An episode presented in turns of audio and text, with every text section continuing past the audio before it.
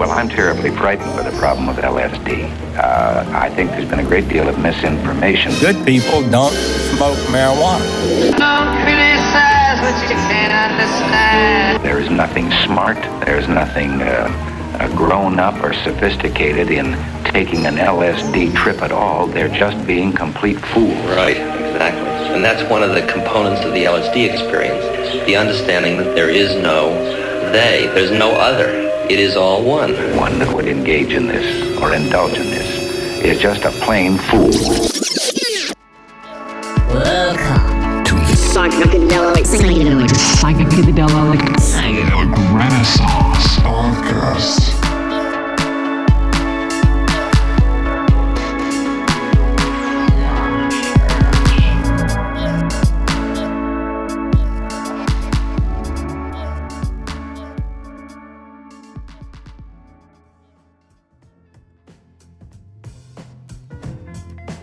So, Chris, how necessary is a psychedelic society nowadays? What is it? Yeah, that that's a question I hear a lot. You know, we we do some uh, events where we interface with the public sometimes, and that's like the first question people come up with, like, what is what are you doing? What is this psychedelic society thing? And in this area, in the Twin Cities, Minneapolis, Minnesota, pretty unheard of. We, we're we're really the first of its kind here, and it's basically just a way to get the community engaged in this process of advocating for responsible psychedelic uh, legalization and the education surrounding it. We're just trying to understand better how we can get this this really potentially beneficial thing into our society as a whole. So, as an outsider looking in, I would think that it would be easy to get confused about the motivation and the goals of a, something called the Psychedelic Society. So, do you feel like you're able to strike a balance between catering towards the hippie freak festival goer who's fresh off a psychedelic experience and a psychologist who wants to get more information on uh, the therapeutic effects of psychedelic compounds? Yeah, we hope so. Um, you know, we've occasionally we get some people that are are maybe seeing things in, in a conflicting way. You know, we, we want very much to keep this above ground, first of all. Uh, we want to um, engage the public in a way that's safe, legal. You know, we're we're trying to make this a responsible, beneficial thing. So sometimes we, when people approach us with more of a I don't know, reckless. Uh, I don't want to use the word recreational because it's sometimes thrown around in ways that uh, I think maybe include some potentially beneficial uh, uses of psychedelics. But you know, there's that crowd that are partying more with drugs and and using them in maybe less therapeutic ways, and that doesn't always vibe with us. But we're we're really trying to get as many people involved in a process that helps this be a part of society. It seems to me that the skeptics are still unaware of the science that's happening around these psychedelic compounds. And it looks like the Psychedelic Society of Minneapolis is making an effort to provide that information to anybody who's curious about it. Is that accurate? It's a big deal and it's really helpful for our cause right now too because the the skepticism, the the fear surrounding these kinds of substances it's been around for decades. You know, we've got entire generations that are scared of this stuff and not really for rational reasons. So when we can come at them with some rational evidence, that helps to um, attenuate fears and help people understand there's certain ways of doing things with psychedelics that are more beneficial than others. And if we kind of operate within those kind of boundaries, we're very likely to get good results. I know there's people thinking, why would I come to these meetings and listen to some people regurgitate facts from articles that they found online when I can do that at home? And one reason would be that the founder happens to be a psychedelic researcher herself, neuroscientist Dr. Jessica Nielson, who is involved in one way or another in all of these meetings, whether she's curating them or just being at the meetings to be part of a conversation. Yeah, yeah, she's pretty cool. Uh, not only does she have the actual experience with psychedelics, but she's got the education, the the credentials to work within the system, and that's really kind of defined how effective we can be as the Psychedelic Society of Minneapolis. Because when we have that in to the major university system through the clinical therapy system, uh, that that provides a measure of legitimacy that has. I mean, I don't even know what we would have done without it. To be honest, I mean, we would have just kind of been a ragtag team of, you know, weirdos if we didn't have that. But this precedent has been set. Psychedelic.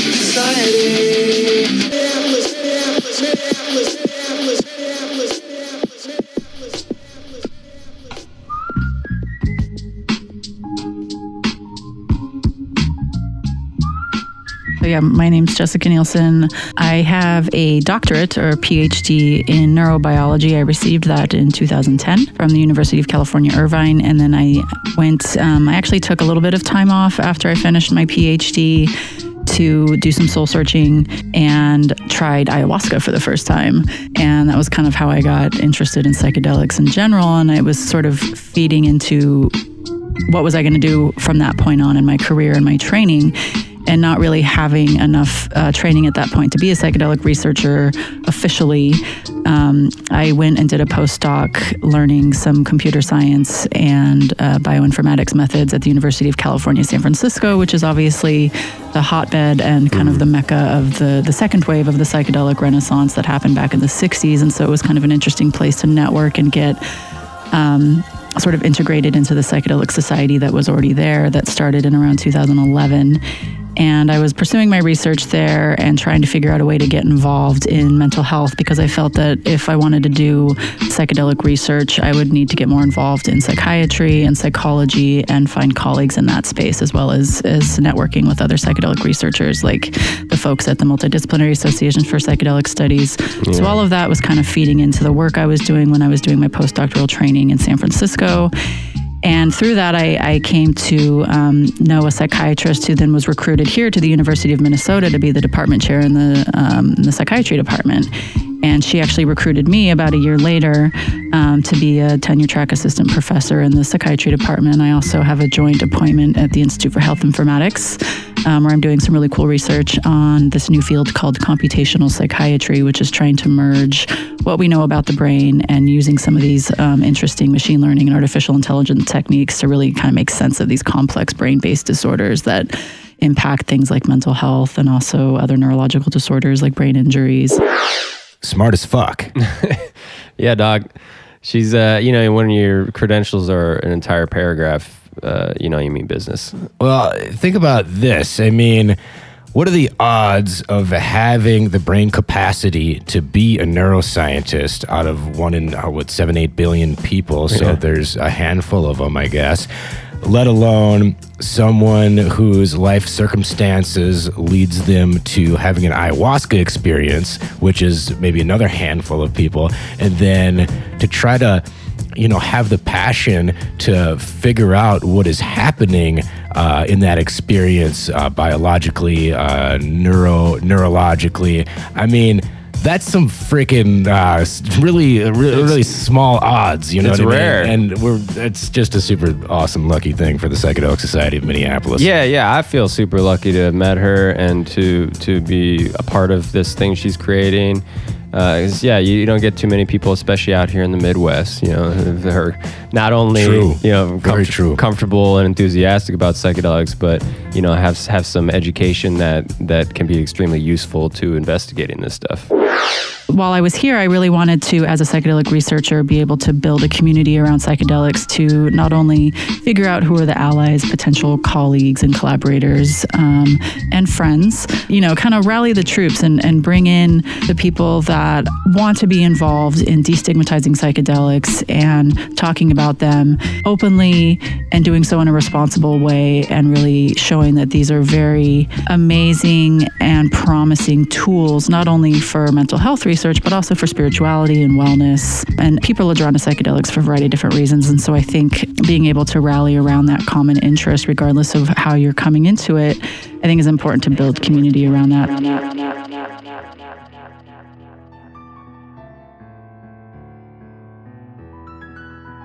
For a long time. I really felt kind of isolated in this work and not really uh, having a, a forum or a place to really find others to, you know, to share the information with, to share the work with. Well, my personal psychedelic experiences um, first started off with close friends um, that don't really have the same views as I do when it comes to psychedelics and healing and reforming trauma and uh, mental illness. So I decided to search for something more, a community that was able to kind of be on the same vibe as me, so to speak. I've also learned a lot about the science of what happens with psychedelics, what what's it chemically doing in me.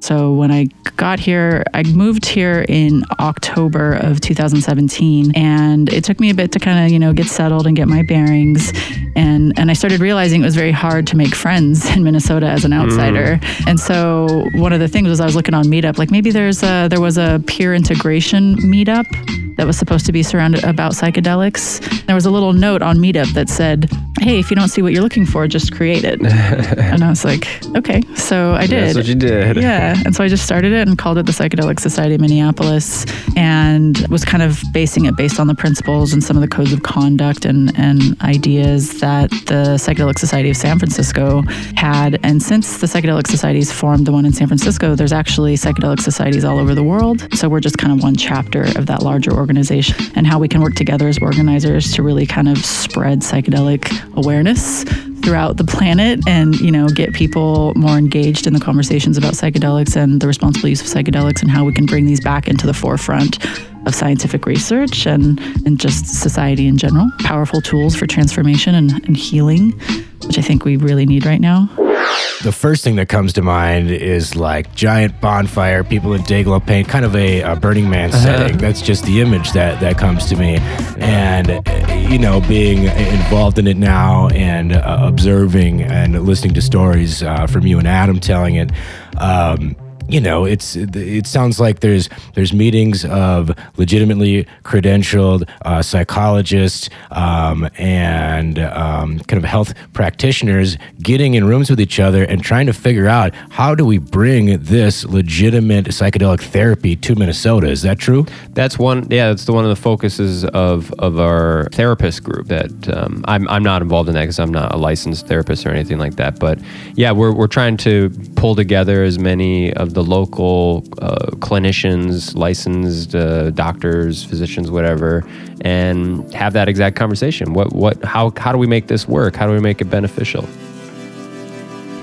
Well, it's interesting because I think I'm, I'm surprised in the sense that I didn't think there would be this much support in the Midwest, in Minneapolis, uh, for psychedelics. I mean, like I said, I was living in San Francisco for a long time, and so I just think everyone like is interested in psychedelics yeah. or you know just because that's kind of the lens and the communities that I come from. So I'm I'm more curious about why people here are so afraid to talk about it, and I think it, it, it's interesting to kind of see them come to meetings and people are either really excited that they've finally found a community that they can talk to about these things. I mean, we've had a couple members like break down and get very emotional because yeah. they felt so isolated for so long mm. and now they they finally have a community community community community community uh, the main things that I've gotten out of it in my uh, probably 10 months of membership uh, is connection to people, some really cool people that I've become good friends with and I can talk about my psychedelic experiences or questions or concerns with these people. It's a real treat, really. It's really nice to be around uh, like minded people or people who are having similar experiences. There's many different people in the society alone. I mean, with different degrees, different backgrounds, whether that be um, what they do for their job, whether they've got mental illness themselves or not. Um, and just having the support from all these different areas is very beneficial. I like to attend the TED Talk meetings.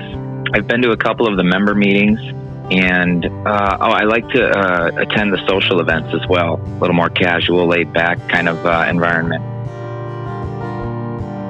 My personal favorite, I have two personal favorites. One is the um, the peer integration circle because I so strongly believe that integration is the key to making your psychedelic journeys part of your everyday reality. My second favorite is the book clubs. It always brings up fruitful, interesting conversation. So I like those two things. Oh, I also have a fondness for the women's group. It seems to me that this um, psychedelic society of minneapolis is providing opportunity for basically anybody who, who is involved in it to start their own group and to make something out of nothing basically. So you have the opportunity to you know build community around your ideas. Yeah totally. Uh, if you're already really passionate about psychedelics uh, we would love to have you uh, come and offer some something that's unique to your skills or to to your perspective because because this is community based you know it's all here because of regular people that just want to make this a real thing and to see the potential benefits of psychedelics come to the surface it goes for anybody. So, anybody with the slightest curiosity about these things, uh, we want the skeptics to, to come. We, we, we want everybody because, uh, you know, we, we just want to provide the information that's happening around these things because it's super exciting and it is truly helping people um, across the board with, with, with, so many different things. So, it's just uh, come one, uh, come all, and um, it's basically the doors are open for everyone yeah, dude, psychedelicmpls.com, meetup.com. Check us out. Psychedelic.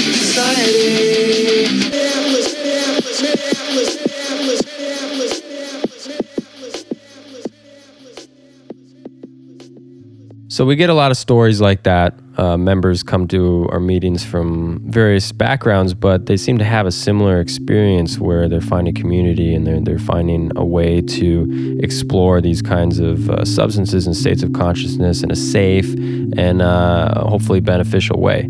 But um, unfortunately, there is you know there's some attention that we get from certain people out there looking into psychedelics that isn't exactly what we're into, and we like to be clear about that. You know where our boundaries are. You know because certain activities are obviously going to make it impossible for us to to do what we do above ground. You know, safe, legal, and so we have to address some of those concerns because we are getting a lot of desperate people with very debilitating mental health disorders that have they're just kind of on their last resort. You know, nothing they've tried has worked mm-hmm. in the current medical models of how we treat mental illness, and they're frustrated and they're looking for anything, and they're hearing all these popular press stories about psychedelics being the thing that's going to cure all their problems, which I think is a bit misguided and can be somewhat harmful because somebody in that state without the proper education is going to seek these substances out potentially in a in a irresponsible way that either puts them in legal trouble or puts them in a situation where they might make their mental health worse because of this this idea of set and setting. You know, what's what's going on in the person's mind is the set, and what's going on in the setting, and where they're actually doing it, and who's helping them,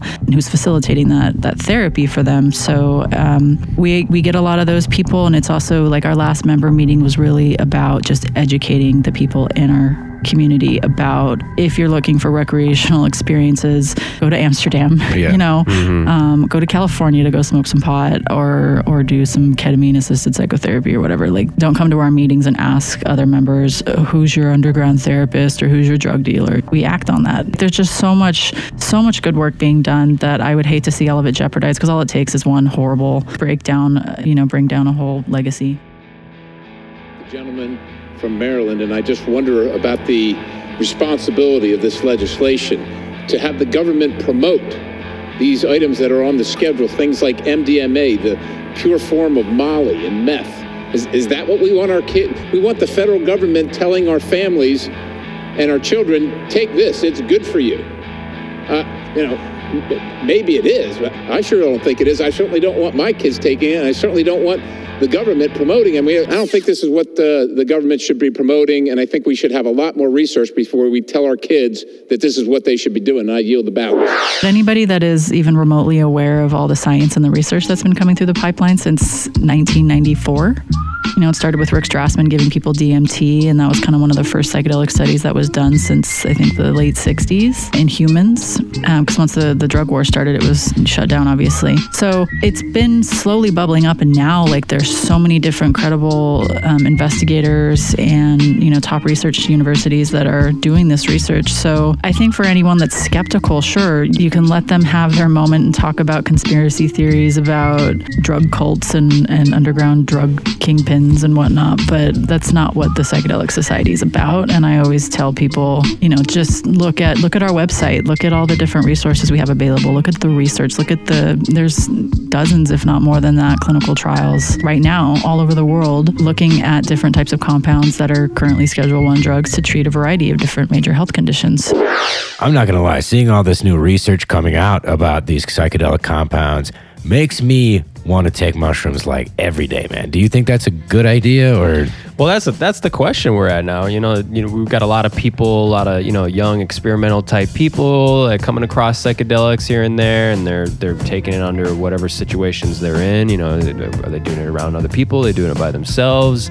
Yeah, well, we're not really sure, and and it, it's nice when we can get some professional advice on that. Yeah, I think uh, you bring up an interesting point of like, you know, I don't think psychedelics should be done on a very regular basis. I think they're very powerful tools and they can unlock a lot of potential and only need to be done once a year or less. Um, if done correctly with having the right intention, having the right preparation, and then the integration strategy. And so I learned this early on when I was, you know, in college or, graduate school, and I was, um, I was doing mushrooms a little too much.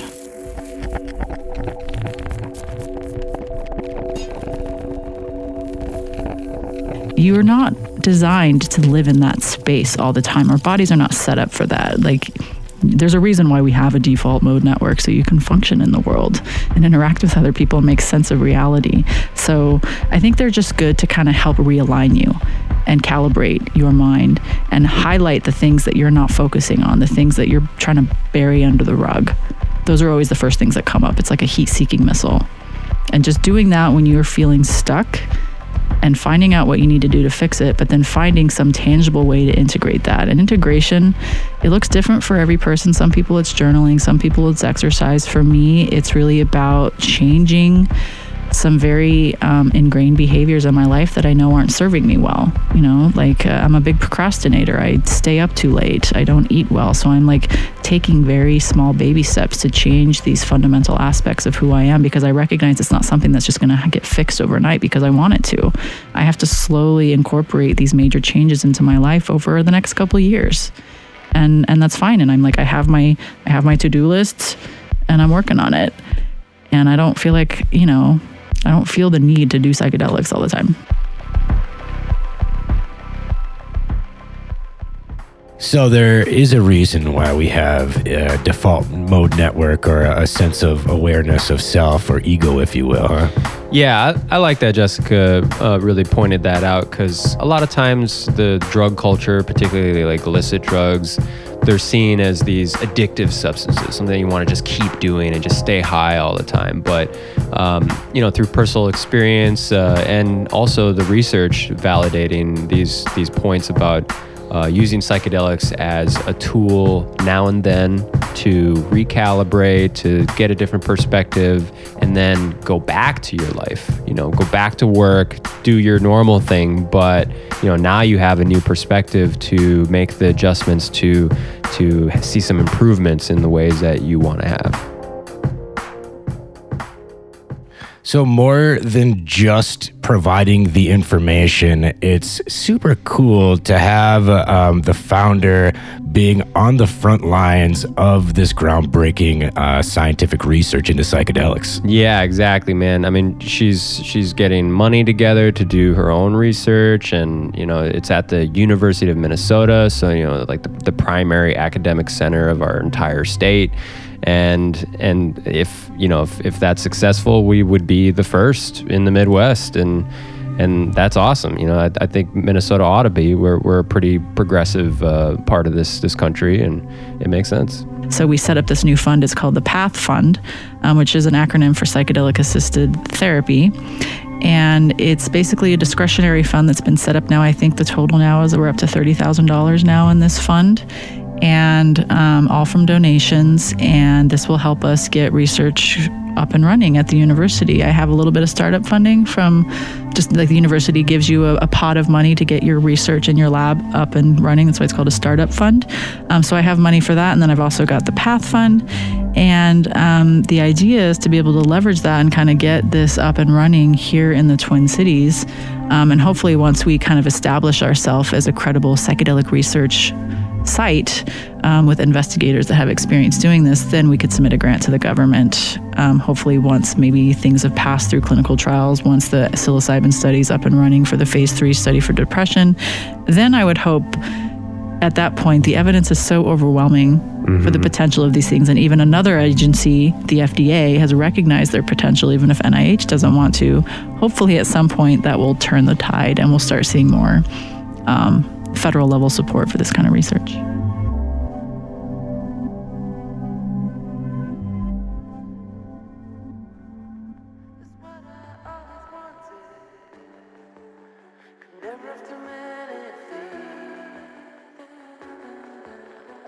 Yeah, so we all really appreciate Jessica uh, putting forth this effort and getting an actual psychedelic research fund here at the University of Minnesota. That that could really uh, make an impact on, like she said, the possible FDA approval of psychedelic therapy, um, and eventually maybe even the rescheduling of psychedelic substances. Uh, but that's not the only way. You know, we we we want to also look at the local efforts that have already um, made changes in places like Denver and Oakland, and soon to be other places like Oregon, possibly. Um, here in Minnesota, we've got our own effort as well. Uh, the Psychedelic Society is itself hosting the Decriminalized Nature Minneapolis effort.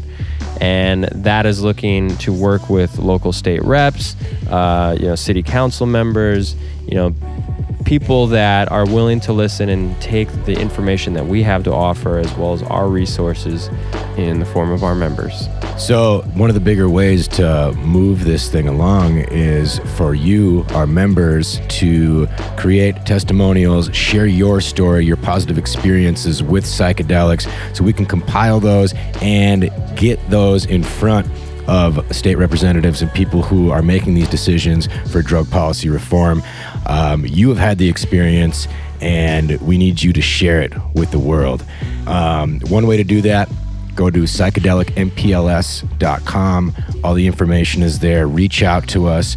So if you go to meetup.com, type in Psychedelic Society of Minneapolis, that's where all of the members are communicating, posting the different meetings, and that's the way that you can join the Psychedelic Society of Minneapolis and get involved in this great cause.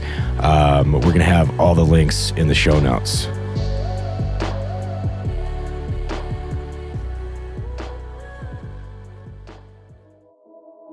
Okay, so I know I can't come to these meetings asking for drugs, and I'm not coming to these meetings expecting some sort of psychedelic rave party or anything like that, but I do want to come out of sheer curiosity for the scientific research surrounding these psychedelic compounds nowadays.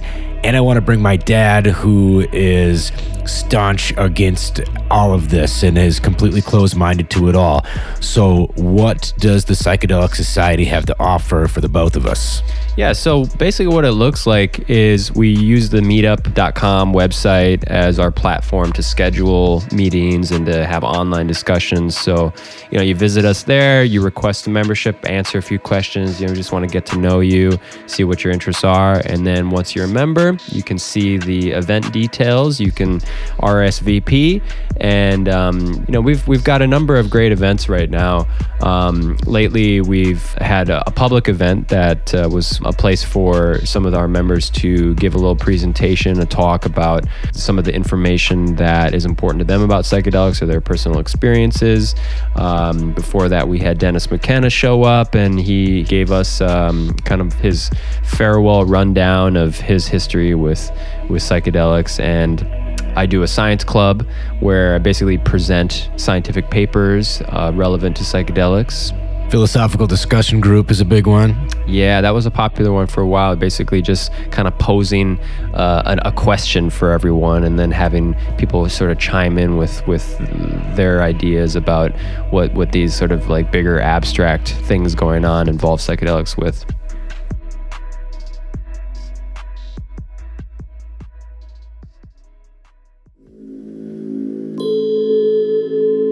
All conversation and information exchanged on the Psychedelic Renaissance podcast is intended for informational and entertainment purposes only. Do not confuse this with treatment or medical advice. Nothing on this podcast should supersede or supplement the relationship and direction of your medical caretakers. Although this podcast has medical professionals on it, they are not functioning as so in this environment. The Psychedelic Renaissance podcast does not encourage the illicit use of illegal substances. We encourage you to think for yourselves. We encourage you to discern all information presented in this episode. And kids, don't do drugs. But parents, you might want to do your research.